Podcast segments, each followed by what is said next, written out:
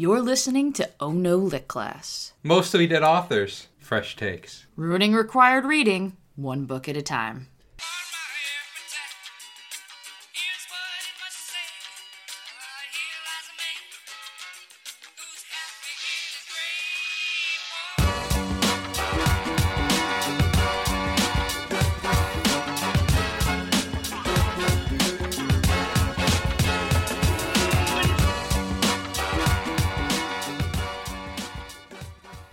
Welcome to Oh No Lit Class, the podcast that really needs a room of one's own because its roommate will just not stop masturbating. I'm Megan. I'm jerking my turkin. Yep, that's true usually. I'm RJ. You're that too. And um. I'm going to give I'm going to give everybody cuz I feel like you could probably hear it anyway in my voice because I sound like fucking Tom Waits right now. Like I'm about to break out and to be like, "Come on!" Oh, All right, let's do Ow, this. that hurt. Okay, fine. Uh, this episode was supposed to have been recorded uh, just before I left for PodCon, and that didn't happen because of a bunch of different things. And so we're recording this now the day I got back from PodCon. I've been on a fucking plane all day. I'm so tired and my voice is shot. Um, thank you to everyone who came to see the Rolling Misadventures booth and and also so you saw Oh No Lit Class Things too, and you saw me and Derek and a bunch of other people, and it was an amazing time. And thank you to everyone who stopped by and to any like new listeners. Um, I'm so so sorry, but yeah, no, it was fucking awesome and we talked to so many people and a lot of them were fans and it was really really cool what are we talking about today rj I don't know. that's a problem I, don't- I don't show up I with mean, ideas. I show up and I talk into the microphone, as discussed. yeah so what are you talking into the microphone about today i love this you don't yes and you no fuck you We're talking about Orpheus. Specifically, we're, we're talking about the the myth of Orpheus and Eurydice because yeah, that's right. We're moving on to mythology now. We can't be contained. You can't stop us. In terms of like myths we had to read in school, the most popular and commonly required ones are probably like the Iliad and the Odyssey, aka an extremely flimsy premise for starting a war and the horny road trip home that followed, and the saga of Oedipus Momfucker Rex leading up to the tragedy of Antigone, aka my dad is also my brother. This sucks. Oedipus, Oedipus, Oedipus, Oedipus, Oedipus, Oedipus. Oedipus, Oedipus, I don't know what you're doing. The Regina Spektor song. Oedipus. She, she she sings it. She doesn't just say it into the mic like some I kind was of singing. like you're trying to activate a fucking sleeper cell. Like you're trying to awaken the goddamn Manchurian candidate. I was singing. I was not singing. Uh, the Iliad and the Odyssey are going to have to be some kind of like wild multi episode epic we take on at some point. And Oedipus is even more of a bummer than this myth with the added bonus of oopsie daisy incest. So for now, Orpheus and Eurydice. Which is I did not know how to pronounce for a very long time. I thought it was like you're you're a Eurydice. Eurydice. You're Eurydice. Anyway, it's quite literally one of the oldest doomed tragic lover stories in all of recorded history and pre-recorded, which is why there are multiple versions of this myth, which we will attempt to address. Wait. Kinda. Your argument is there's multiple versions of this myth because it's old? There's multiple versions of everything that's fucking from two years ago. There's just as many Spider-Mans as there are stories of Orpheus and Eurydice. There's actually probably more Spider-Mans at this point. what Earth are they up to? 62? I don't fucking know. 69? I don't. Yes, Earth sixty nine. That's the sexy Marvel universe. Uh, so the the myth itself, even though it was a very late addition to the Orpheus canon, which RJ is going to talk to us more about, has endured in the public consciousness in one form or another for thousands of years. It's not too often, like we talk about old shit on this podcast a lot. It is not very often that we could say this story is thousands of years old, which is Spoilers. fucking wild. With roughly a bajillion and 12 different adaptations of it spanning basically every form of media, which we'll also attempt to address. Kinda. Instagram stories? Yes. When I was sort of doing background research on this, I saw that there was quite a lot of the, the life and times of Orpheus pre this particular story, and I didn't realize that. I didn't know that Orpheus had his own sort of personal mythology. So be- because this is a myth and because it doesn't have like a clear author. We're gonna have to structure things a little bit different this time. And so, RJ, What's up? are you gonna enlighten us about about Orpheus, the man, the myth, the musical legend? So, thing is, first to understand, Orpheus was a real person. Excuse. He was a real being. He was he, he was a real for real dude, man. yes. I'm going to assume Apollo was not his actual dad, though. No, we have two options for his father. One's Apollo. We'll talk about the other. okay. All right. So, I mean, part of it is we just kind of have to understand that Greeks use mythology kind of like We use oh, Spider Man. know more like fairy tales or maybe even science. Or it explains stuff. It was their religion, Yeah, right? it was. And so, I mean, there's a big segment of our current world that believes a god impregnated a woman. So, how crazy is it if a god named Apollo impregnated a woman? I don't know. I don't want to pursue this line of inquiry any further. Anyway, Orpheus, kind of like Jesus, probably a real person, but some of the things ascribed to him, well, we report, you decide. All right, that's a yeah. We we we can say that. So, the Orpheus as a character or historical figure is mentioned as far back as the 6th century BC. Fuck me. So he was just what like what was even going on in sixth century BC? Was that not just dudes in loincloths sitting in the mud like diddling themselves? They were looking at their watch going, what are we counting down to exactly? We got six hundred years till something. Man, imagine if a clock showed up, like, out of the blue one day and it was just counting down. Like, that's what the aliens do, that they just drop a clock on us counting down, like it's a test. And this is, take this out of the episode. This is a sci fi movie waiting to happen. okay. That's a, that's good. That's a, that's Yeah, for the yeah, sci yeah, there you go. It's a Black Mirror episode. Ooh, don't give them ideas. I won't. Enough of my ideas have already been stolen. It's true. So, anyway, Orpheus as a character or historical figure is mentioned as far back as the 6th century BC, where the name Anno Makelayton, All uh, right. orphan, What? What? Where am I? On um, I'm an yeah, onomaklyton orphan. was mentioned by the hot, fire spitting poet named Ibycus, aka Kid Ibycus. Not AKA Kid Ib. As for the name Orpheus that was given to this man slash character, its meaning could be broken down into different parts. In Greek, Orphanos is what many of us would assume without knowledge of Greek, but just knowing English, orphan, specifically fatherless. However, Flugentius, a mythographer of the late 5th century AD, so about, oh, a thousand years after the first mention of Orpheus, Give or take. wrote that the phrase Aurea Phonos means best singer, and thus Orpheus shares its etymology with that. The thing is, however, Flugentius's work has been criticized in modern times for being, well, not the best work.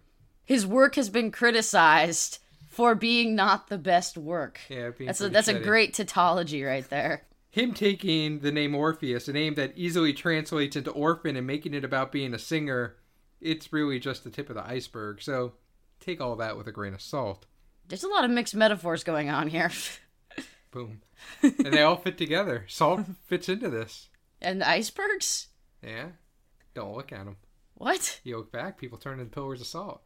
So, most ancient historical writers mention Orpheus in one way or the other. The big exceptions are Homer, not Simpson, the other one, and Aristotle, which I never realized until researching for this episode is commonly shortened to Ari. I never realized that all Aris I have met in life are actually likely named Aristotle. I always Really? thought Ari was a name of its own. Yeah. I, I think in a lot of cases it is. Because, truth be told, if I was named Aristotle, I'd go with Stotmeister or Tots. The Totster. No, just Tots. I always like the- or Tots. Ah. I always like the people who say that they, they see the name Aristotle and they want to pronounce it like Chipotle. Aristotle. But yeah, it never occurred to me that Ari is short for Ar- uh, Aristotle. Yeah, well, they, they are pronounced differently, so I wouldn't think of it either. We don't call them Aristotle either. Aristotle. I think that's where we go. So let's run down the things Greeks credited Orpheus with. Again, Wayne, man versus myth. Being the best poet and musician. Eh, sure. plausible. Why not? He became the best lyre player in the world. Well, I mean, it was a lot smaller of a world back then, way more achievable He was able to communicate with animals through the power of song. in general, Oh, just like, hey, sup, cow. like pig in the city kind of shit. Babe, forgot the word. That'll do. That'll do, Orpheus. That'll do. And in his spare time, he dabbled in medicine, agriculture, and astrology. So he was a Renaissance man thousands of years before the Renaissance. So he was a little bit country, a little bit rock and roll, a little bit Dr. Quinn, and a little bit George Washington Irving, and a little bit cult leader. Oh Dr. yeah, Dr. Quinn, medicine woman? oh, he dabbled in medicine. I just wanted to make sure I was, I was getting the right references here. Now, which doctor you running with? Dr. Phil? Doogie Howser? Let's talk about the cult. The cult's pretty good. We're gonna get to the cult later. Uh, I want to get to the cult now. In this one time, it said that he came across some cannibals, and through the power of song, changed their minds and convinced them to not only give up eating other people, but to eat nothing but fruit going forward. Now that has to be a damned catchy fucking tune. Hey, maybe don't eat people anymore. Let's try eating more fruit. Yeah. What does someone have to sing? Or how well do they have to shred on the lyre to get someone else to not only give up eating people, but give up eating any kind of meat whatsoever? Um. Also, a lyre. A lyre's just like a, a harp, right? Yeah. Okay. Shredding on a harp is a really great mental image. This brings us to this week's episode of Songwriting with RJ. Oh boy. Okay, because we're gonna talk. About I mean, that that factors into the myth quite a bit about just how good a song was this. So yeah, I guess Songs! The dictionary defines songs as Oh, a set of words combined with music I fucking hate you. that are meant to be sung. I love songs. I love singing. Songs have taught me a lot of things in my life. sure. Songs have taught me what the wheels on the bus do. They go round and round. Songs have educated me as to what my shoulder bone is connected to. It's my dick. What's wrong with your body? Well, I mean, you know, eventually. Maybe not directly. Someday. I know my AB3s because of songs. And I learned about how we burned up the bodies of dead plague victims after shoving posies all up in their pockets from a song. Well, given that 2018 has come and gone, and we're here in 2019, now might be a good time for me to weigh in on the best educational song of 2018. What? There were a lot of great songs in 2018. Sure. But the best has to go to the song that taught us all why Lady Gaga had to find Bradley Cooper No. hanging in his garage. No, spoiler alert. Spoiler alert for A Star is Born, which I mean, I don't know, do we want to do we really want to put our spicy takes of that movie on this uh on this podcast? It's because we're far from the shallow now. Whoa, oh, oh, Oh, oh, oh, oh. oh. And in short, that song teaches us don't drink depression away, get help from a medical professional. This songwriting with RJ was brought to you by the song that will win an Oscar. Don't at me. Hashtag Gaga Army.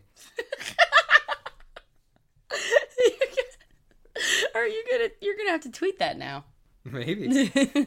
I support the song. I thought it's the best educational song of 2018. It there's nothing implicit in the lyrics that are, are, are teaching you anything. Yeah, he's filling that void with alcohol. And she asked, why do you gotta keep filling that void? Why does he have to keep drinking? It's so good for him. But we're far from the shallowest now. In the movie, she was making up the song before she even knew him or knew that he had a drinking problem. The song all they did was go related to it. drinking. And he reeked of it. And he was drunk all the time. What do you mean she didn't know he had a drinking problem? She, didn't. wrote the she wrote the lyrics. She was reciting the lyrics to him in a parking lot the first night that they met. She knew. God, I remember way more about this fucking movie than I wish I did. Now back to Orpheus with the good hair. Back to Orpheus. For real though, dude had a fucking mane. How do you know? Pictures. There, okay. There's like a there's not a lot of consistency. Got a mane in all of them. Mm, He was born in Pimplia. Yeah, Pimply. pimply, in pimp pimple Pimplia. Pimpletown. Pimplia, Pieria, and died in Macedonia, Greece. According to historians, he was born to the king of Thrace, present day southern Bulgaria, or to Apollo, the Greek god. We may never know the truth. Given that one of these guys never existed, I'll say he was we may never know the truth. he was probably born to the king, but then again, his name tells us he was fatherless. Mm-hmm. Sperm came from uh, Sky Dad. Happened before. There's two accounts now. Bless me, Sky Daddy. He was an Argonaut. You know, Jason and the Golden Fleece shit? Yeah, That yeah. stuff happened. And he was Huh. Underground level. He, he was there. He was an Argonaut. He got to travel around and see the world and kick some ass. Pretty cool shit right there. Once back at home, Orpheus ran afoul of some of his local peeps. You see, his patron god was Dionysus. Dionysus? Dionysus. I want to say Diony- Dionysus? Dionysus? Dionysus. It's The- it's Bacchus. It's way easier to just do the other. It's it's the god of, of, of awesome drunk party times. the vine, grape harvest, winemaking, wine, ritual madness, religious ecstasy, theater, and fertility. Man was a god of a lot of things. He's pretty much thought of mainly when people think about him in like the way he's been presented in like pop culture and shit. Like he's the god of wine and good times. This last point, fertility, posed a particular problem. You see, Orpheus wasn't one to procreate. He had a thing for men which became more pronounced after his thing with Eurydice, but more on that in a bit. So the fact Orpheus never had kids led to problems with the female followers of Dionysus. They were pissed off. He wasn't be, being fer- fertile. He was not fertile. We get a very He was uh, not sowing those oats. yeah, we get a different we get a different uh, view of what, what's about to come here and the myth that we're going to talk about. But go on. And what do you do when you're pissed in the way back days? You throw stones at people. But hey, you remember that song business? No shit. Apparently his songs were so good they deflected stones away. Yeah, that's that check that tracks that checks out. But still, this whole stoning business, even if he was able to deflect it with his magic lyre, made him a little cynical. And so he decided he should only worship one thing the sun. The sun's beautiful, it rises every day. Sky Daddy Apollo. Apollo is the god of the sun, champ. Turns out, heresy was even worse than not making kids. Man, you know, I, I assume Dion- Dionysus, Dionysus, Di- Dianetics was a chill god because his like basic tenets were like being horny and drinking a lot, but nah, apparently things were really intense. Well, remember, he's the god of ritual madness and religious ecstasy. Mm. And Orpheus turned his back on that. And so, Orpheus was killed and torn to shreds, literally. The end. Or was it? Actually, depending on whose history you subscribe to, there is one post credit scene of Orpheus's head, despite being torn from his body, still singing beautiful, albeit sad songs about being torn to shreds. Will he return in the Avengers? Stay tuned and find out. More on that later. So, for that whole Orpheus and Eurydice business, Eurydice.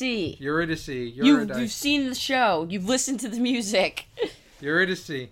The two did manage to get married at some point, and today's episode is about a story within that marriage. There are three main versions of the story one by Virgil, one by Ovid, and one by Plato. One if by Ovid, two if by Plato. I will talk about those three briefly and in turn. First up, Virgil. He lived around, very specific here, October 15th, 70 BC to September 21st, 19 BC. Where the fuck are you getting your information? History books. That's what they got. They, They, October didn't exist in BC. oh, they kind of went backwards and they figure it's around October 15th, Yeah. 70 BC to September 21, 19 BC. Why do they know the exact dates when Virgil lived and died and not William fucking Shakespeare? The Greeks were really good at record keeping. About 550 years post Orpheus. To put this in perspective, Columbus sailed the ocean blue in 1492, or 527 years ago. Almost an exact match between Virgi and Orpheus. Wow. Yeah, that's how Alright. much distance, yeah. Okay. A whole, a whole Columbus between them. Virgi was born in the Roman Republic and died in the Roman Empire. Boom. It got upwards and better. Aside from having a WWE wrestler named after him, Virgil is celebrated as an ancient Roman poet of the Augustan period. His most widely read work is the epic poem The Aeneid, which is the story about Aeneas, Romulus, and Remus in the founding of Rome. Virgil also appears as a character, specifically that of the guide, in Hell and Purgatory to Dante in Dante's Divine Comedy. Which is, as far as I know off the top of my head, the first recorded instance of self insert fan fiction where Dante's like, I'm gonna write a fan fiction about Virgil because he's my favorite writer, and he's gonna be in love with this guy who's really cool, and his name's Dante, but he's not me. When was this written? Wink. The Vine Comedy? Yeah.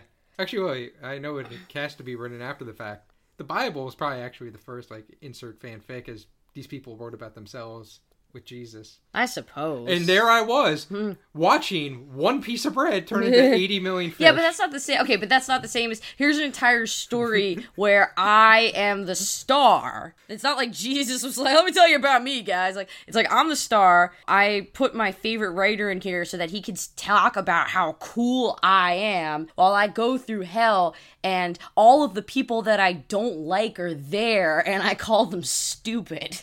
Ovid was born Publius Ovidius Naso around the 20th of March, 43 BC. Oh, fuck you. Now, here you go. He died somewhere around 17 AD, mm-hmm. maybe 18 AD. Mm-hmm. So Pubes lived about 40 years beyond Virgi. no wonder he went by Ovid. Pubes' claim to fame is his Metamorphosis, which is a 15 book mythological tale that follows one continuous narrative. And we've mentioned it a couple times because Shakespeare stole a bunch of shit from it. In short, J.K. Rowling is some weak sauce in comparison. She managed what? Five? Seven. Wow. So seven. She's still not even halfway there. Pubes was a hugely popular poet at the time, and Metamorphosis is still studied today and is considered one of the best collections of classical mythology. An interesting thing about Pubes is that. Yeah. No, no, go on. An interesting thing about Pubes is that he spent the last decade of his life in exile, both for him and his entire family, as they were exiled by executive order of Emperor Augustus and the emperor alone. So this is a strange unilateral move as it did not involve the Roman Senate nor any Roman judge, which if you know anything about Roman culture, makes it clear this had to be some real serious shit. So what do you do? His exile is still, after all these years, generally considered a mystery. Oh man. While Pubes did write about adultery in a way that made it seem as, well, maybe it's not the worst thing ever, at the time the Romans were passing laws to punish and criminalize adultery. Most scholars think that there had to be something more. Historians theorize Pubes somehow personally offended the emperor. How? We don't know. What we do know is that Pubes said of his exile, Carmen et error, a poem and a mistake. He claimed that his crime was worse than murder, more harmful than poetry. Wow, I really need to. Okay, uh, this is a rabbit hole I'm gonna like fucking fall into after this. No, I'm gonna Da Vinci Code this shit. I'm gonna go on like a fucking Dan Brown adventure to find out what the fuck Ovid did. Last but not least, we got Plato, not to be confused with Play Doh. Yeah. Plato was born the longest ago. Said so that's why you saved him for last. but closest to Orpheus, being born in Athens around 428 BC and dying in Athens around 348 BC. Oh, we don't have calendar dates for him. Nah, that goes too far back. Dude lived to be about 80 back in the day, and that ain't no small thing. That's true. Although he never moved out of his hometown. Kind of weak if you ask me. So Plato is pretty ubiquitous across Western education, which is like we do in part to all his writing having survived 2,400 years so far. This is obviously not true of most of his contemporaries. So Plato ran with Socrates and Aristotle. Now that's a fucking posse. Plato is considered to be the father of Western philosophy, religion, and spirituality. Blah, blah, blah. You get it. Look, we'll likely talk about him someday when we talk about some of his specific pieces, like his allegory of the cave, or some shit. I've, So- I've started a blood vendetta with Plato. Uh, in this Plato episode. or Plato? Plato in this episode, but we'll we'll get there. Uh, so yeah, we we're, we're gonna have to come back to him. So we're going to leave Plato short and sweet for now. But I do need to leave you with one tidbit. Plato's name was probably actually not Plato. He was probably born Pubes. no, Damn. Aristocles, named after his grandfather, as he was the eldest son in his family, and the naming conventions at the time meant he would have been named after his grandfather. Plato is actually a Greek word that means a man with a strong or broad build. So, in short, Plato is actually named as such for being a thick, juicy boy. Respect him for his brains, but thirst for his body. Plato. That's amazing. With that, I turn this over to Megan.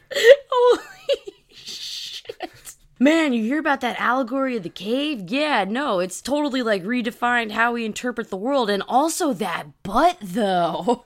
He's a thick, juicy boy.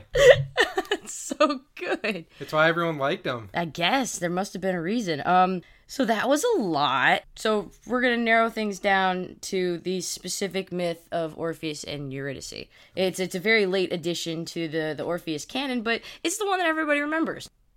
with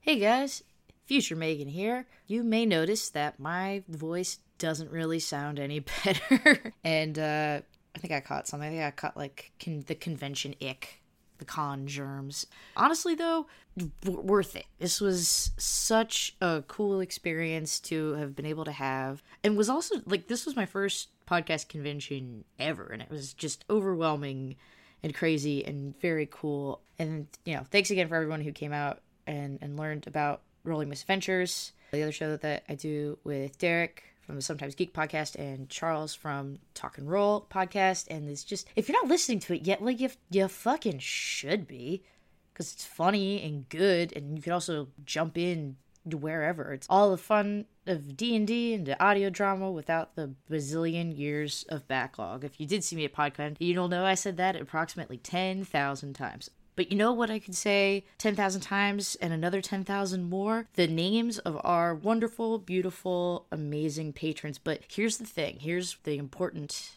auspicious thing here you don't have to anymore.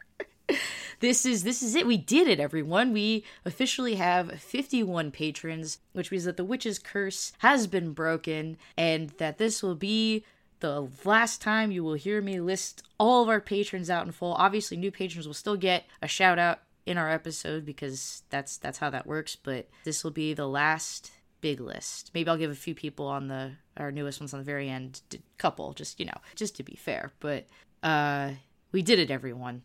Until some of you leave and we dip below 50 again, and then guess what's coming back?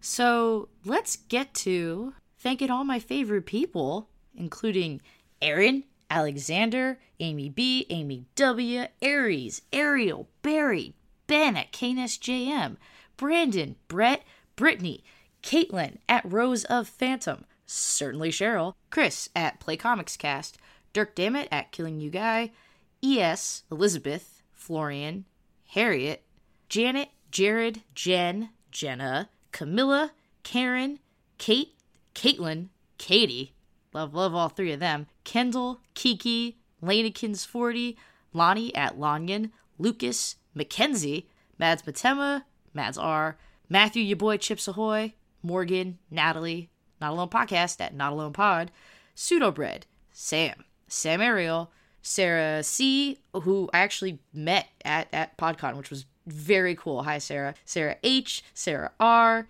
Tanner, the Narcissist Cookbook, which uh, he is a he's a very awesome musician that you should check out on Spotify because he's very cool. And you also might be hearing from him soon. I don't know. I don't fucking know. Wendy, White Chocolate Temptation, and Zachary. Holy shit, that's that's cooler than anything we could have fucking imagined, you guys. There's more than 50 of you willing to support and thereby sanction this buffoonery. It's beautiful. And it it really does give me a, a legitimate emotion because you uh you helped keep the show going. You were part of the reason I was able to to go to PodCon. Um fuck, okay. Uh I, I don't have it within my vocal cords to get uh, super mushy. Uh in lieu of Pod Pals, this episode, I want to actually re-bring up some old but still very important and and full full of youthful vitality uh, Pod Pals, and that is the In Poor Taste podcast, which is a a combination of good jokes, sketch comedy, and the the hosts Sean and Eric are amazingly funny. And also patient because I keep forgetting the, to say the thing that I told them I would, which is about their 100th episode that they put out a little while ago, which is, you know, uh, speaking of the, the Iliad and the Odyssey, it's, it's basically the Odyssey in, in podcast format. It's a sprawling epic where they are lost at sea and trying to find their way home. And running into a whole bunch of different podcasters along the way. And i i'm there too. I am one of those podcasters. It's such a huge awesome staggering thing that they were working on for a very long time. So you should absolutely check it out. That's in poor taste. It's just a really fucking good show. And they were they were among our, our earliest pod friends. So go check them out. So yeah Orpheus was was a, a, beautiful music boy, and he had a lyre, and he played the fuck out of it. And everywhere he went, mortals and gods alike were and animals apparently were just super into his sound, and also often desperate to bang him, as we discussed. That's uh, lead to his downfall. Shred, shred, shred, shred, shred, shred. In fact, if you In the had of you know, baby. baby, if you had one of those English teachers who were like not quite young and hip, but like young and hip adjacent, who saw Dead Poet Society and pretend to be like, yeah, no, that's ridiculous and cheesy and stupid, but like secretly they really want their kids to like, oh, captain, my captain them. Uh, these would be the kind of teachers who would describe Orpheus to their students as like the first ever rock star, guys. Or maybe even, you know, he was like the Ed Sheeran of ancient Greece. And and they die a little inside as they said it, but they'd be like, "This is it. I'm connecting with my students so hard right now." I think more Bryan Adams. yeah, there's some Bryan Adams there. I don't, I don't know if our particular target uh, demographic is going to know who Bryan Adams is. Yeah, that, that uh, Robin Hood song. the Bryan Adams song I'm thinking of, I'm not sure if it's the Robin Hood one. And the only one I can think of is the Wherever You Go, I'll Be With You. No. No, no. No, I gotta look up. And then he did Summer of '69, which I fucking hate. The Ataris does a good cover of that song. No, that's a that's the Boys of Summer. Oh. That's a different song. Everything I do, Oh yeah, I do yes. for you. Everything I do, I do it for you. I hate Bryan Adams. Here's my spicy take. I don't much like. I don't like Wow. Bryan Adams very much. Wow. Um, Wrong. Anyway, so as RJ said, we're we're going off the main players in this ball game: Plato, Pubes, and Virgil, and I'll point out Oh, thick the boy. Uh, yeah, thick boy, Pubes, and Virgie, and I'll point out the major differences between the three retellings as we go. And there are there are some some interesting ones. Uh, without getting too much into it, Plato really likes Orpheus a hell of a lot less than Virgil and Ovid do. But I guess that can make sense, right? That if Plato was the closest to being a contemporary of Orpheus, Yeah. the mythos hasn't grown yet. Exactly. So they would have a more romanticized version, which make yeah, no, it makes sense. It makes sense. Here's here's this here's the story. You could also you know it, you could interpret it as a song. It, it probably was sung at some point, you know, before it was like officially recorded. It's a it's an old song. An old it's an old song. it's an old tale An old tale. from way back when. way back when. It's sad song, A sad song. But we're gonna sing it again and again. again. There was a railroad line on the road to. No, I'm not gonna do the whole thing. We're gonna talk about Hadestown a lot. That's the musical of this, and we I might break into song on that a few times, and I'm sorry. Yeah, that's the beginning, and not of the tale of Orpheus and Eurydice, but the tale of uh, Anais Mitchell's hit musical Hadestown. We'll get there. For real now, the myth of Orpheus and Eurydice. So our story jumps right into Orpheus and Eurydice getting married and having a grand old time as Orpheus played music so good that everyone at the wedding is just vibing on it, except. So here's the thing. I would think any story that starts with a wedding, it's going to be a tragedy because it's already starting good. it's, yeah, it's got nowhere to go. Oh, but down. Yeah, that's fair. Except for the marriage officiator, the actual literal god of marriage, Hymen. Yep. Well, you don't pop the hymen until you get married. Exactly. Yeah, that. So the word has to come from somewhere, and then also have evolved into a weird thing with breaking a woman's purity on her wedding night. So that's fun. But Hymen is not feeling this wedding. And when the fucking god of nuptials is hanging around your special day and being a buzzkill and probably saying shit like, "Hey, you know, there's there's still time to get that prenup." Just saying, like, no, no, don't don't worry about it. It's nothing. I'm just I'm just throwing that out there. No, no, I don't I don't want any cake. It's probably a bad sign. Everyone should get a prenup. I mean, is that just financing with RJ advice there? That- That's uh, RJ Esquire speaking here. ah, okay, lawyering with RJ. Yeah, lawyering with RJ, official RJ here. Real talk, RJ. Yeah, true fact. True facts. Get a prenup. Post wedding celebrations, Orpheus and Eurydice are, for whatever reason, not boning down hardcore. I would say that, like, maybe they're just tired from, like, dancing the cha cha slide or whatever fucking terrible music they play at weddings now, except that's exactly what Eurydice is, is doing. She's. Do, do, do, do, do, do, do, No. do, do, do, do, No, this was before that. That didn't exist yet. Eurydice's just dancing out in a field somewhere with her bridesmaids, who are naiads, which is some kind of tree tree spirit things. To the Um, left. Take it back now, y'all. Two naiads this time, so they're all dancing around, and like they're her bridesmaids, so they're probably being like, like, "Oh my god, I love you. You're my best friend." In which case, I suppose I can imagine why Orpheus had ducked out. Let like let, let them have some girl time. They need this. And it's it's during this impromptu forest dance sesh that Eurydice, who does not have the same super chill relationship with wild animals, uh, you know, where they like check out her fucking SoundCloud or whatever, uh, she Cupid shuffles herself onto a snake that bites her on the ankle. At least according to Ovid, pubes, uh, and also potentially Plato. I couldn't find where he stands on this one, but Virgil says no, no. This wasn't a case of Eurydice's dance moves literally being fresh to death but the result of her fleeing from some horny ass shepherd named Aristaeus, and in her running away, like she done got snake bit.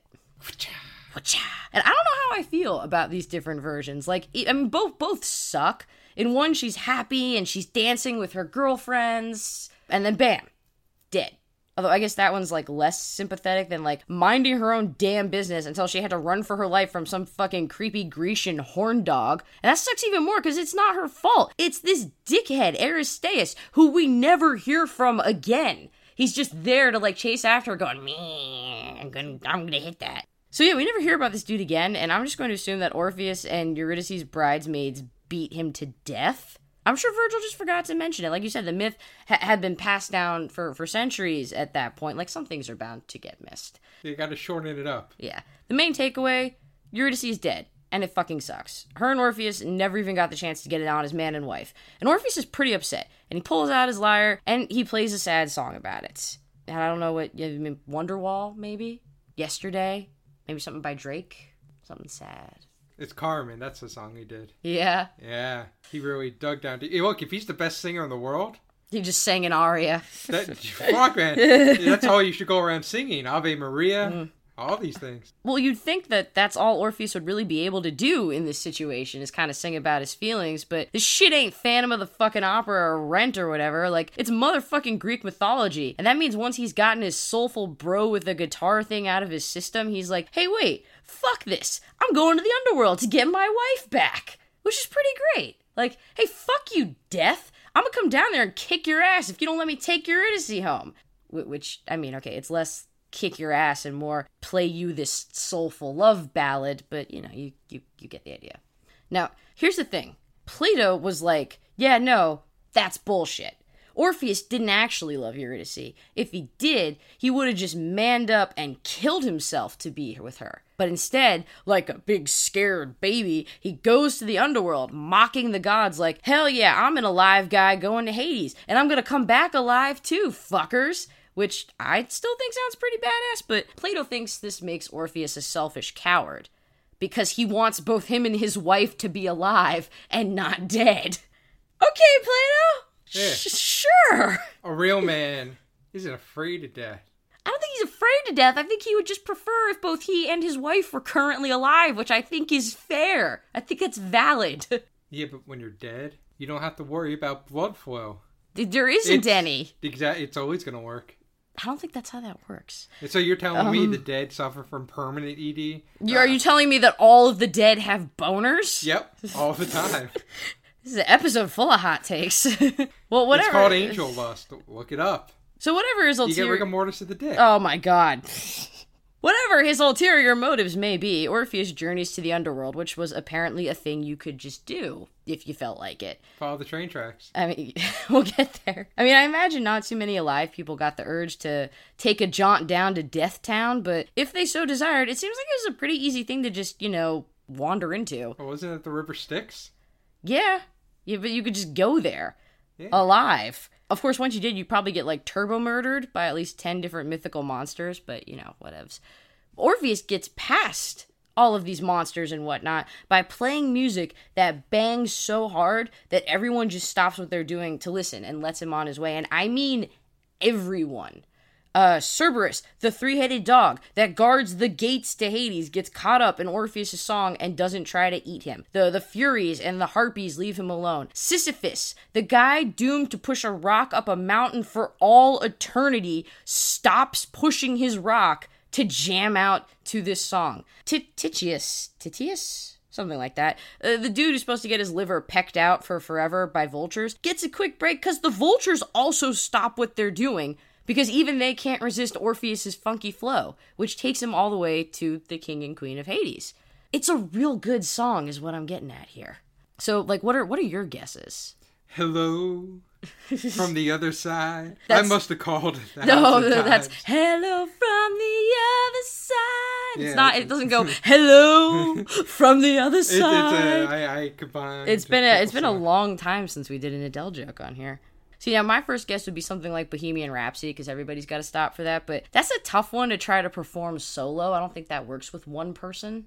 Wait, I gotta look at the works. Okay. I Uh, know the I know what song it is. all right. Because I was gonna say maybe Uptown Funk, Despacito. Wake me up inside. I can't wait. Actually, hold that thought. hold that thought for a second. Uh, we'll, we, we, we will never truly know for sure. My thing, I'm gonna say it's "I Like It" by Cardi B because it's like a fucking jam. And if even if I were a hellish nightmare creature inflicting eternal torture on someone, like I would stop and throw down to that shit. It has the great line where it says, "Flexing on bitches as hard as I can, eating halal, driving the lamb." Told that bitch I'm sorry.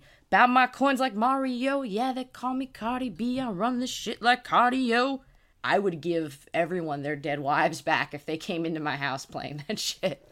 Nah, I much rather imagine someone going around singing Evanescence or what's the the Canadian band everyone hates? Nickelback. Yeah, Nickelback.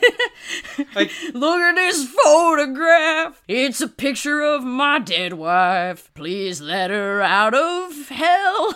I mean, you got to remember, you know, this is thousands of years ago. For us today, we've learned to hate that kind of music, but back then, whoa, listen to this edgy shit. All right, so Wake me up inside. well, well, here's here's the do, thing. do, do.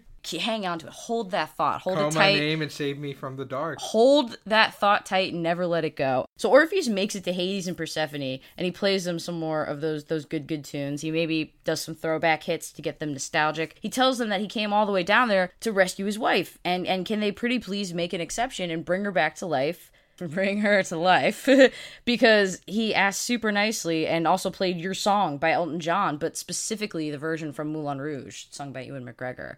And they do, kinda in the Virgil and Ovid versions, Hades is like, okay, kid, I like your face and your very good music, and I'll let you have this one, but I can't just give you your wife back free and clear, or else everybody is, is gonna try and pull this bullshit. So there are some stipulations. Now, here's a quick aside before we get into what, what the stipulation was. And so we know the myth specifically says Orpheus gets his way because everyone in the underworld is just so touched by his beautiful music. Even even the god of the dead is like, ugh, my heart. But I think is kind of fun and also works if you imagine the opposite that Orpheus is just wailing off key and randomly strumming his lute like a horrific middle school talent show band.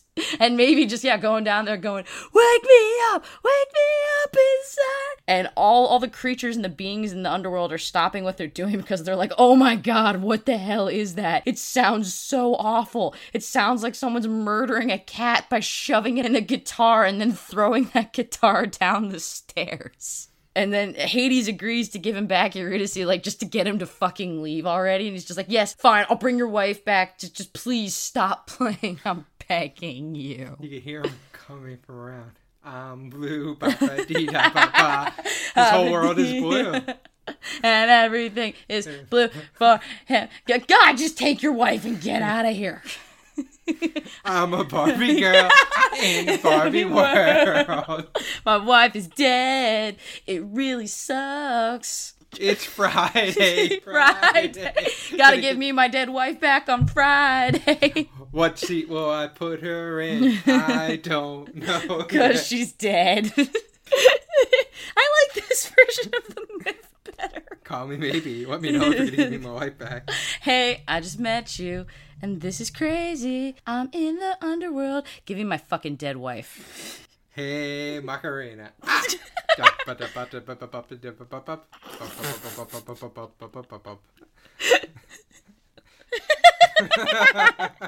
That's it. That's the Macarena. Oh, I didn't know Herman Macarena was in the room. or though maybe he saw Beetlejuice and so they do Dale. I say Dale. Dale. Then he And- oh, and he makes them all do the dance because he's got music powers. So, like in Beetlejuice, where they're all dancing against their will, he's got like Hades and Persephone and, and, and Sisyphus and everybody just doing the daylight come and we want to go home. exactly. They figure out how do we make you stop. I want to see a retelling of this myth with this version. I think this is very good. I, I think the world is missing this. But yeah, so whatever whatever way he manages to make it happen, Eurydice is free to leave with Orpheus if he doesn't break this one rule. What's the rule, RJ? You never, ever, ever go A to M. It's, it's- a good rule. And you can Uh, never root for the New England Patriots.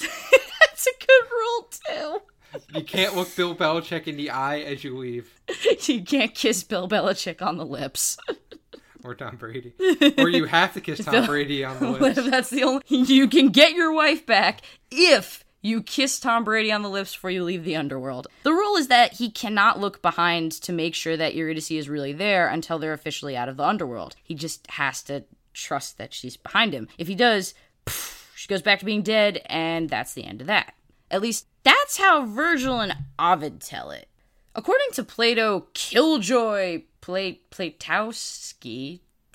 Thick boy. Pla- Plato juicy. man, Juicy Boy. According to the fucking Juicy Boy, Hades is mad that Orpheus didn't kill himself and therefore doesn't really love his wife. And so he tricks him and presents Orpheus with like a fake illusiony version of Eurydice. And even though he gives him the same bargain, like Orpheus would never have actually gotten her back even if he had obeyed the rule.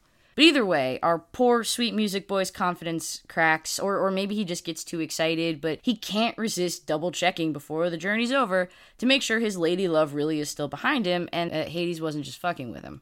So if Plato came back to us in 2019 and did a very recent, a very quick turnaround remake of A Star Is Born, It's been remade like 10 times, wouldn't be that weird.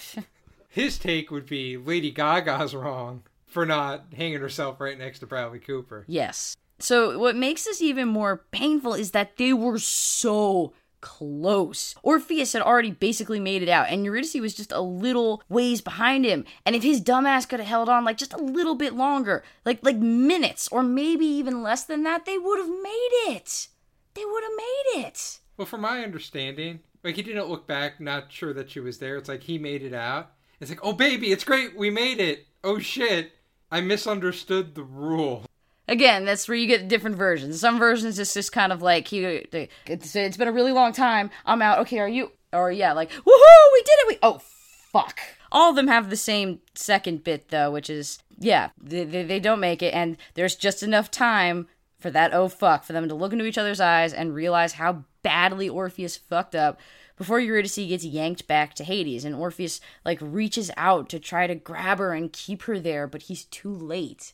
And credit to him, he goes back down after her to try again. But this time he's blocked from re-entering the underworld by uh, Charon, the ferryman for the River Styx. Also, And- we got to point out Hades, strict constructionist right here. yeah, yeah. Them rules, them rules. You both got to be out. Letter letter of the law, not the spirit. so what does Orpheus do when confronted with this new obstacle of his own making? He flops down by a river and he cries for seven days. So Cry me th- a river. it seems a little excessive, honestly. Like after a day or two, it should be clear that the tears aren't getting him anywhere with like the ferryman, and he should probably just go home. Do you think he played one week by the Bare Naked Ladies? That was his sad song. It's been Man, one one week week. since I looked at you. I knew that it was all my fault, but couldn't tell you. One week since I've been sobbing alone by a river in hell. Is the chicken still Chinese? They didn't know the Chinese yet. It might not have been. How about the smoking man? X Files did not exist. What they watch with the lights on. Lights did not exist. The sun did. yeah, but not lights. Lamps, maybe. After this, Orpheus finally gives up and returns to the mortal realm to wander around and sing and be sad, at least according to Ovid. Virgil and Plato see a bit more of a visceral end for Orpheus, as we kind of discussed previously. Anyway, in Ovid's version, though, now that he's had time and distance to romanticize it, Orpheus walks the earth singing and crying and swearing off other women forever because his heart will always belong to Eurydice and he runs off into the middle distance. My heart will Go, go on forever. No, you'll go on and on. Oh. Yeah. Do you believe in life after love after love? Well, that's the whole point. He has to have life after love because he doesn't kill himself because according to Plato, he's a pussy. Um, so yeah, you'll notice that I may have specified that yeah, he swore off women forever. And that's because while Orpheus may have only ever loved one woman for the rest of his life, he had no compunctions about going out and banging a bunch of dudes, which everyone seems to count as like technically still remaining true to Eurydice. So, loophole! Yeah, it's just guys being guys. Just guys being dudes. Anyway, Plato and Virgil specify that while Orpheus was mournfully singing songs and plowing dudes, ladies were still extremely horny for Orpheus and his golden pipes. And Specifically, the, the most gold in pipe. yeah, in that golden pipe. Specifically, now now we know the uh, the ladies of the cult of Dionysus, and so in the myth version, a big group of them come up and they're drunk, and they're like, "Hey Orpheus, come fuck this," and he's like, "No, I don't, I don't do that." Unless you're like a hot dude now. That's my new thing. And they were like, okay, then we're literally gonna rip you into pieces. Which, were they drunk or on fucking PCP? Bath salts. something. Orpheus does get ripped to fucking shreds, but since this is a Greek myth, uh, his head just keeps on singing, and in some versions also starts telling prophecies. So that's weird. you like that? the sun will rise tomorrow. Yes. Eventually, Yes. eventually, his head and his lyre float to the Isle of Lesbos, and yeah. And yeah, Yes. Lesbos, baby. and those lesbians save the day by giving him a proper burial so that his head stops being so fucking creepy. Let's go, lesbians! Lesbians, let's go! Let's bury Orpheus, lesbians! Um, I don't think I've ever did I show you that Billy on the Street video because that's a great video.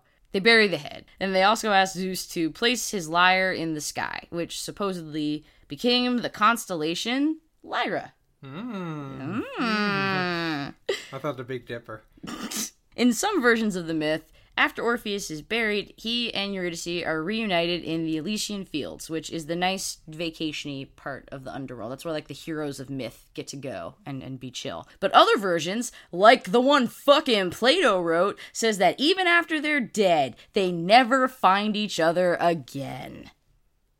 Fuck you, Plato.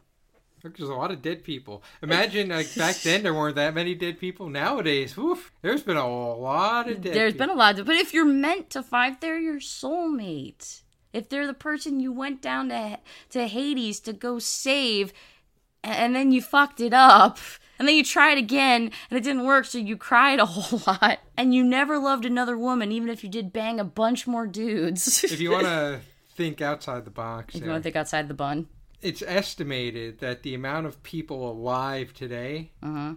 outnumber the amount of people who've died in the course of human history. I need to go lie down for a while. Also, I, I feel like if anyone was just people who are driving while listening to this probably need to like just pull off to the side of the road and just think on that for a second. Just have a good rum- ruminate on that one. That, that Fuck- we've fuck. We've grown so fast that we're now at the point where half of all humans are dead, half of humans are alive.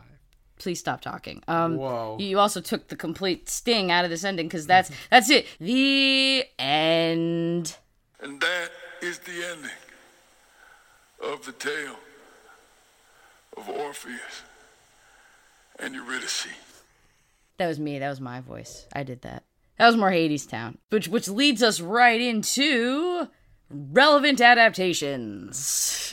Uh, there there are a fucking million different things. Like it's, it's Jesus had to go to the afterlife and come back, hush. and then leave again. It's so goddamn old, you guys. There's so many different things. There's works of art. There's plays. There's operas. There's there's so many things, and trying to list them all would take way more than like my jacked up Tom Waits ass voice can deal with right now. So we're just gonna talk about some specifics. One of them is the tale of Lot's wife or Sodom and Gomorrah, whatever the fuck. Cause okay, uh I'm trying to remember it now that they're leaving like Sodom and Gomorrah and it's gonna be great as long as they don't look back at it. Correct. And Lot Lot, who's a guy, I don't know a thing about Bible stuff. And then Lot's wife, she might have a name. I don't know. I don't know it. I've only ever heard her referred to as Lot's wife, but again, I don't know a Bible. Um, that she turns around and is like, "Oh, what's going on with Sodom and Gomorrah over there?" As we walk away, and she turns into a pillar of salt, which is like, damn, Tasty. harsh. Zesty.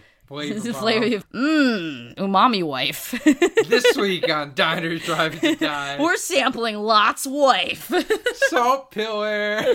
That's how Guy Fieri sounds. Let's jump way ahead from the Bible to more contemporary famous shit. One is or or Orphée or Orpheus, is it just just translated to by Jean Cocteau in 1950.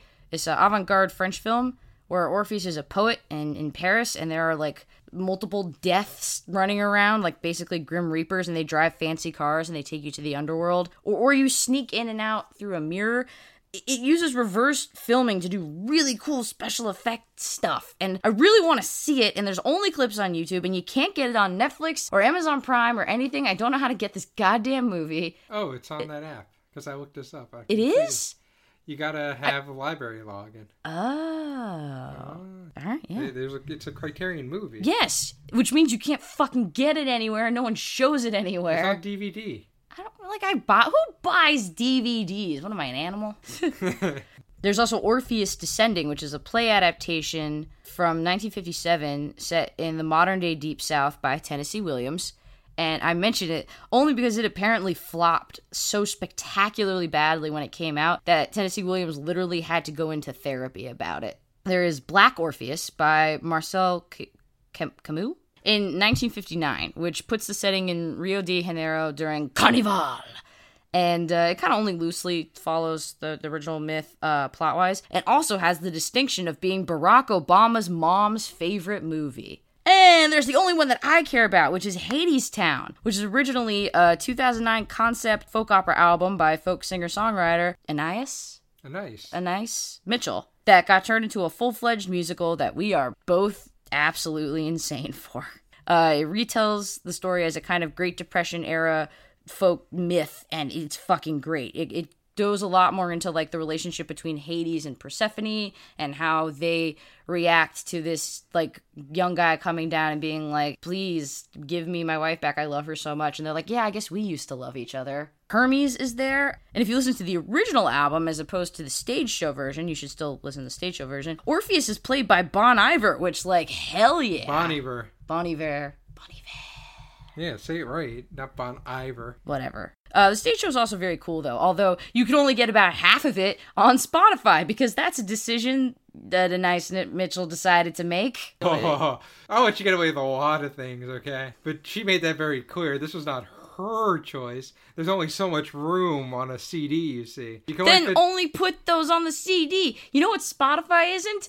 A fucking CD. It's a st- you could put in unlimited things It- in a music streaming app. it's not her call. That's then the record company. She, well, fine. They're she very publicly struggled with what to include and not to include. all right. Fine then. I will. I, I will Say re-say sorry. it. I'm sorry, nice Mitchell. I'm really sorry for saying your name wrong. You should be. You should be too. It's a nice. I'm fine. Is it nice? Are you sure it's not a nice? a nice. A nice. Yeah, I was right. Uh, We both kind of sound right. I think it's just whether or not we stretch it out or not. Anyway, only half of it is on Spotify. Fucking sucks. It's not her fault though.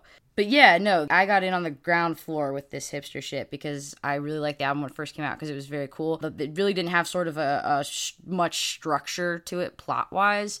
And then I, I introduced RJ to it and we flipped shit about it. And then it got a run in the what is it? The New York something theater, little little ass theater, very small theater. Oh, where we saw it initially? Yeah, The workshop theater. yeah, New York Workshop Theater. And now it's gonna be on Broadway. It's gonna be like a big Broadway show. So we get to go full hipster. Oh, you saw it in its original run in the Workshop Theater thing? Yeah, we did that too. You know what we also did? We liked it before it was even that. In 2009, which we can especially be doing now because there's a there's a song in it that Hades sings called like "Why We Build the Wall," and everyone's like, "Oh, it's a commentary on Trump and his wall," and it's like, "Nah, she wrote that back in the fucking Obama days, in the in the before times." And now we're gonna build sweats. Oh God. It's a great album. It's a cool show. We're I'm so fucking hyped to be going to see it on Broadway. You're fucking hyped too. Don't act like you're not. Yes, I pointed it out to you. Yes. Well, now they've changed up the cast and the guy, I don't, the different guy playing Hermes, same guy playing Hades, who's fucking awesome. Um, and Persephone, I think, is the same. She was very good too. I can't think of their names. I just know the guy who played Hermes was uh, Benny in Stranger Things, the, the very nice diner man who gets a bullet in the head in like the third episode. he was a he was real good in that show though. Hadestown, I mean. I guess he was good in Stranger Things also. So it's interesting in, in what it does and how it sort of transforms the myth. And I kind of have more things I want to say about it, but it's going to kind of dovetail into the part of the show that we've gotten to now, uh, that we always get to eventually, that we do, and that is Hey RJ. Patrick Page, Oh, that's that's the guy who does Hades. Yeah. Amber Gray. he has the world's deepest fucking voice. His baritone is is terrifying. I think the other guy goes even deeper. I think he's deeper than the original guy. We, we'll have to listen and compare because it's a different guy. Everybody's different on the original one that she made. That's her friends and Ani DiFranco. Justin and Vernon was the original. Justin, yeah, Bon Bon Bon Iver is Justin. That, Justin Vernon is his real name. But anyway, hey RJ, Sup? Orpheus and Eurydice. Yep, It's an old song. it is. It's an old tale. It's a tragedy. But is it good or bad? I think it's good. It's stood the test of time, and who am I to spit in the face of 3,000 years of human storytelling? I mean, if anyone would, it would be you. I enjoy the tale and the tales it spawned off of, and Orpheus as a human sounded pretty rad. You might even say he was history's first rock star. You should make that movie. No, no, Yeah, we have to make the movie where Orpheus is so bad at music that they give him everything. Well, what time? Well, you make it like one of those 1980s comedies. You start with him walking down to hell. Great. You might wonder how I got here. Whoa, whoa, wait. Was that your record scratch noise? Yeah. That's a doorway. It's like a. But really, we You gotta might be wondering, how'd I get into this situation? We gotta go all the way back to when my wife got bit by a snake after being chased by a horny sheep herder. what the fuck is this story? Although we got to change it up a bit. See what- Okay. it's gonna be kind of um like American Graffiti. She got taken out by the Cobras. That here she is having fun with the girls, Mm-hmm. and a bunch of guys come up snapping, Wait, and they stab him. Wait, that's American Graffiti? I know. I'm thinking of West Side Story. I was gonna say, like, I thought you were gonna go for a Matthew McConaughey joke, like, you know what I like about Grecian girls? I get older, they stay Greek. But no, you're talking about snapping and stabbing. Yeah. How the fuck do you confuse American Graffiti and West Side Story? Never seen either of them. I knew one of them got like the Jets and Benny. Just Benny and the Jets. The Jets is one This is side a and this the other. Benny versus the Jets versus Jason. Oh God, I have okay. I have an excuse for being this fucking slap What? It's happy. the Jets and the what? the the Sharks and the, Shark- Jets. Oh, so now it's gonna be the Cobras Benny or the Vipers. Jets. God. Hey, Hey. Eurydice. All right. How's all it going? All right, please, please, your turn, It so we really- can end this nightmare. The uh, movie we got to make first is the countdown clock. It just appeared one day. What's it counting down to? Wait, why? Why is everyone in this movie Bane? this Because- clock appeared one day. Well, because you have to prep for anything. Batman, this clock is here. You have to prep for anything. We don't know what this is counting down to. It's a wearing a mask covers a lot of bases. I laugh when you ask why I wear the mask. I'll explain. It's because there's a very large countdown clock and I'm worried about it. That was three jokes nestled in one joke. Okay, your turn, please. Hey, Megan. Orpheus and Eurydice. Y- yeah. Your take. Good, bad, Greek. I mean, it, it is Greek, and um, All Greek to you? it- it's all Greek to me. Ba da ba ba da ba. Yeah. That's a euro. By the way, people, it's euro, not When gyro. the moon hits your eye like a big pizza pie. That's not a euro. That's a pizza pie. Yeah, it's and not that's gyro. Italian, not Greek. Yep. All right. I mean, I basically have the same argument as you. Is if it was shitty, would it have hung around for thousands of years? Like, it's relatable. It still resonates with people. Like, it's a tragic love story that contrasts the power of song with like the frailty and weakness of of man. That you know, you have this guy Orpheus that can come and fucking charm the pants off of Hades and Persephone so hard that they release his wife from fucking death but that he's still like like he messes it up in the end that he's just either he doubts himself and that he's really there or that he's just so hyped to see his fucking wife that he just can't make it the full way. And yeah no there's just something very vulnerable and and human about that that i think resonates with people still. Hey, Megan, yeah? Charming the pants off of Hades. yeah Circumcised, not circumcised. i mean he's a god so who knows what the fuck kind of penis situation they have Five. Oh, good old five dick Hades.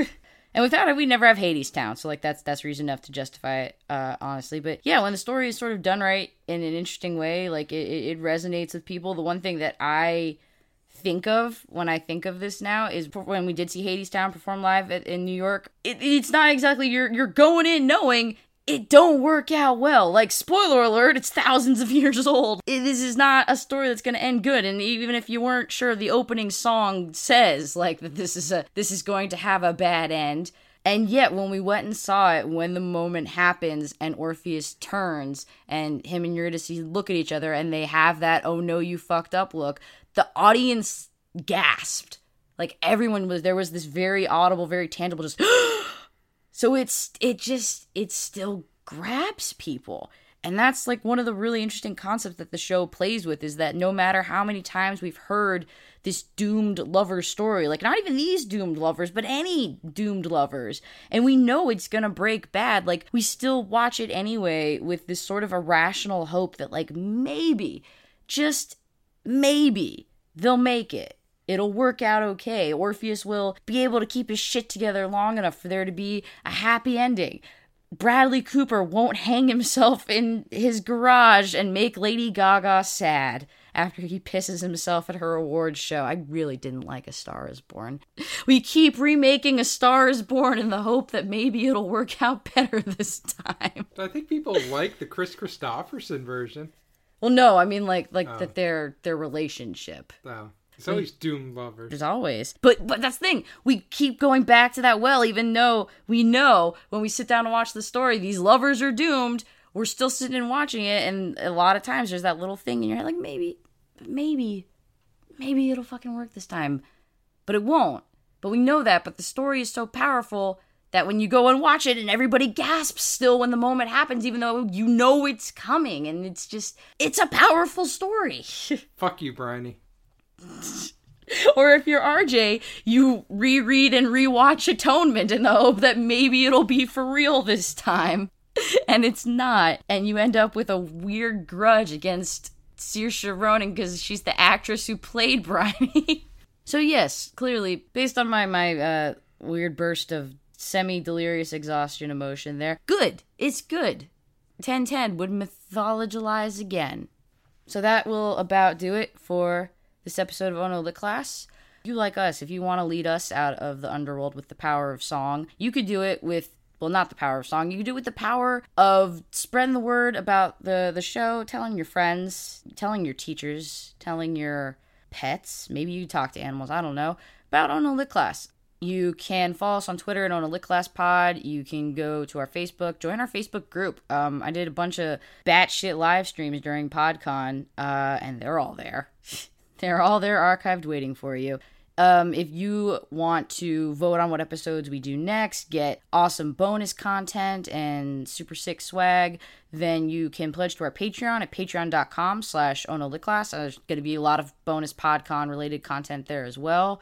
And I mean, there's there's links to all of our different social medias and things we do at onolitclass.com, and you can listen to all of our things there. But also, we're we're everywhere. We're everywhere the podcasts are, and also everywhere the podcasts aren't.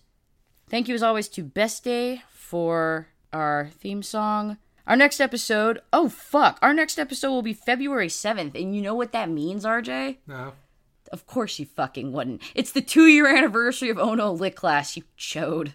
Yay. Yay! February 7th is our next episode, and it will be the one where we celebrate two years of this. But until then, I'm Megan. I'm RJ. We love you. Bye.